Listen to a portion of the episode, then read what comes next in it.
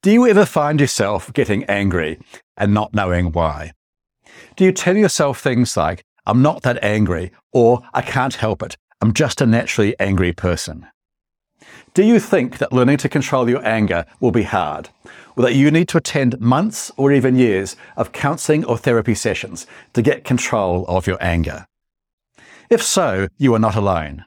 A lot of us have misconceptions about anger, what it is, where it comes from, and how to deal with it.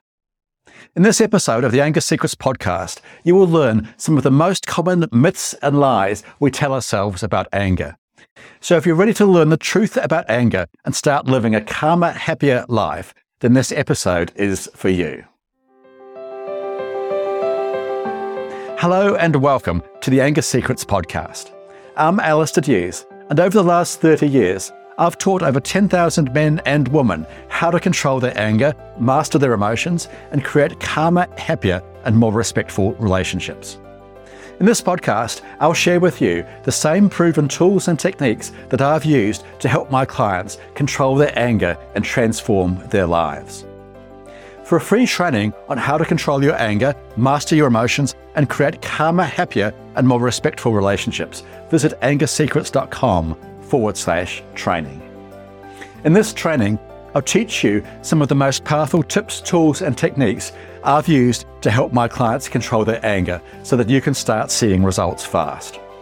Visit angersecrets.com forward slash training to access this powerful training now. With that said, let's begin.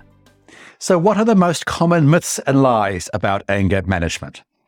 Here are five common myths and lies many people tell themselves about anger. Myth number one is that I'm not that angry. Many people try to downplay their anger, especially if they're used to being told that they are always angry. They might say things like, I'm not that angry, or I can't help it, I'm just a naturally passionate person, as if there's nothing they can do about it. The truth is, anger causes far more damage than most people think. I have seen many people, for instance, who say they're not angry, but their bodies tell a different story. They may have high blood pressure, they might be constantly on edge, or they might get headaches or stomach aches when they become stressed. Worse still, the anger issues that these people are denying may be affecting their relationships, their families, or jobs, often without them even realizing it. Many people, for instance, only decide to get help for their anger when their partner or spouse has already left them.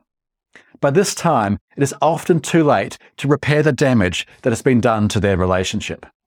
This is always a tragic situation. So if you're telling yourself that you're not that angry, ask yourself, what damage is anger doing to my health, my relationships, or my life? Be honest when you are answering this question. You might be surprised at the answer. Myth number two is that anger is just a normal emotion. Many people believe that anger is a normal emotion that everyone experiences from time to time. Often these people also believe that there's nothing they can do about their anger. It's just how they are. While it is true that we all feel angry at times, it's essential to understand that whether we feel angry in a situation or not is entirely up to us.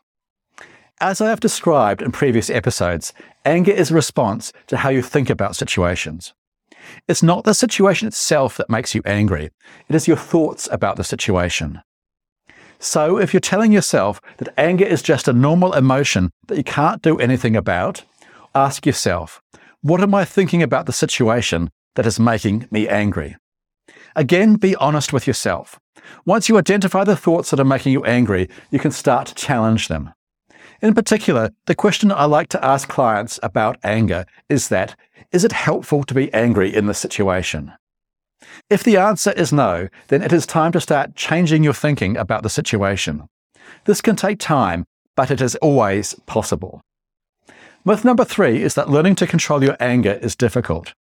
You may believe that learning to control your anger will be a long, difficult, and frustrating process. You may think that you will need to go to counseling or therapy sessions for months or years and talk about your childhood and all the things that have ever happened to you in your life to make you angry. Or you may think you'll never be able to change and that you're just destined to be an angry person. All these thoughts simply aren't true. While it does take some effort to learn how to control your anger, you can learn to control your anger much more quickly and easily than you may think. As you learned in episode 3, the three keys to anger management, the first step to controlling your anger is simply to become aware when you are getting angry. A simple way to do this is to notice the physical signs that you are getting angry, such as a racing heart, clenched fists, or feeling hot or over. The second step to controlling your anger is to start changing the thoughts that are making you angry. As I mentioned earlier, it's not the situation that makes you angry, it's your thoughts about the situation. So if you change your thinking, you can stop feeling angry. There's more to controlling your anger than these two simple steps, but they are an excellent place to start. In fact, most people I work with can implement these steps and see a significant reduction in their anger in just 21 days or less. If they can do it, you can do it. Myth number four is that you must attend counseling or therapy sessions to control your anger. Like the other myths we have discussed, this myth is simply not true. While attending counseling or therapy sessions to control your anger can be helpful for some people, it's not necessary for everyone. And in some cases, attending counseling or therapy sessions to control your anger can be harmful. This is because, as I mentioned earlier, anger is a response to how you think about a situation. So if you're attending counseling or therapy and the therapist is only focusing on your past experiences and childhood, then they may be inadvertently reinforcing the thoughts and beliefs that are making you angry. For example, if you grew up in a family where you witnessed abuse or violence from your parents, you may believe it's normal to be angry or abusive to get what you want. And for some people, the more they talk about these childhood experiences in therapy, the more they reinforce these damaging thoughts and beliefs. Not only that, but many counselors or therapists are simply unaware of the simple and powerful tools that can help anyone to control their anger, often far more quickly than you may think possible. So even if they are trying to help you, many counselors and therapists do not have the tools or knowledge to make a difference. In my experience, the best way to learn how to control your anger is to seek out someone who is experienced in helping people with anger issues and who is aware of the tools, techniques, and strategies to help people control their anger quickly. If you'd like to learn about these anger management tools, techniques, and strategies from me, I offer a life changing course called the Complete Anger Management System. The Complete Anger Management System will teach you how to control your anger, master your emotions, and create a calmer, happier, and more respectful relationship, often in just 10 minutes per day. To learn more about the Complete Anger Management System, visit my website, angersecrets.com. The final myth I want to discuss today is that other people make you angry. This is one of the most destructive myths about anger, and it's also one of the most common. The truth is, other people do not make you angry. As you have learned in previous episodes, you create your anger. It's true that other people, events, and situations can trigger your anger, but it's essential to understand that it's your thoughts about these events that make you angry, not the events themselves. For example, if your partner comes home from work and ignores you, you may think, they're such a jerk, they don't care about me. These thoughts will make you feel angry, and you may respond by criticizing your partner or telling them that they're selfish or inconsiderate. Now, let's consider the same situation again. This time, however, instead of thinking your partner is a jerk or that they don't care about you, you think, maybe my partner has had a bad day. I'll give them some space and see how they are later.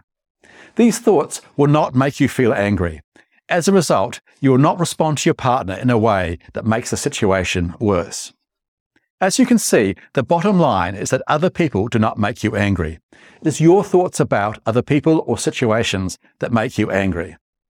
And the good news is you can choose what you think. You are not a victim of your thoughts. You have the power to control your thinking. And as a result, you have the power to control your anger. Understanding that you create your anger is one of the most empowering realizations you can have. It means that you are in control of your anger, not the other way around. It also means that you can decide if you get angry or not, simply by deciding how you think. If you want to learn more about how to change your thoughts to control your anger, then check out my course, The Complete Anger Management System. Okay, before we finish today's episode, let's quickly review the myths and lies we've discussed. Myth number one is that I'm not that angry. Myth number two is that anger is just a normal emotion. Myth number three was that learning to control your anger is difficult. Myth number four is that you must attend counseling or therapy sessions to control your anger. And myth number five was that other people make you angry. Okay, thanks for listening to today's episode on the myths and lies we tell ourselves about anger. And be sure to tune into the next episode to learn what is abuse and violence. If you found this episode helpful, please follow this podcast and head over to Apple Podcasts, Spotify, Google Podcasts, Stitcher, or your favorite podcast app and leave a rating and review. This will help other people struggling with anger find and benefit from this show.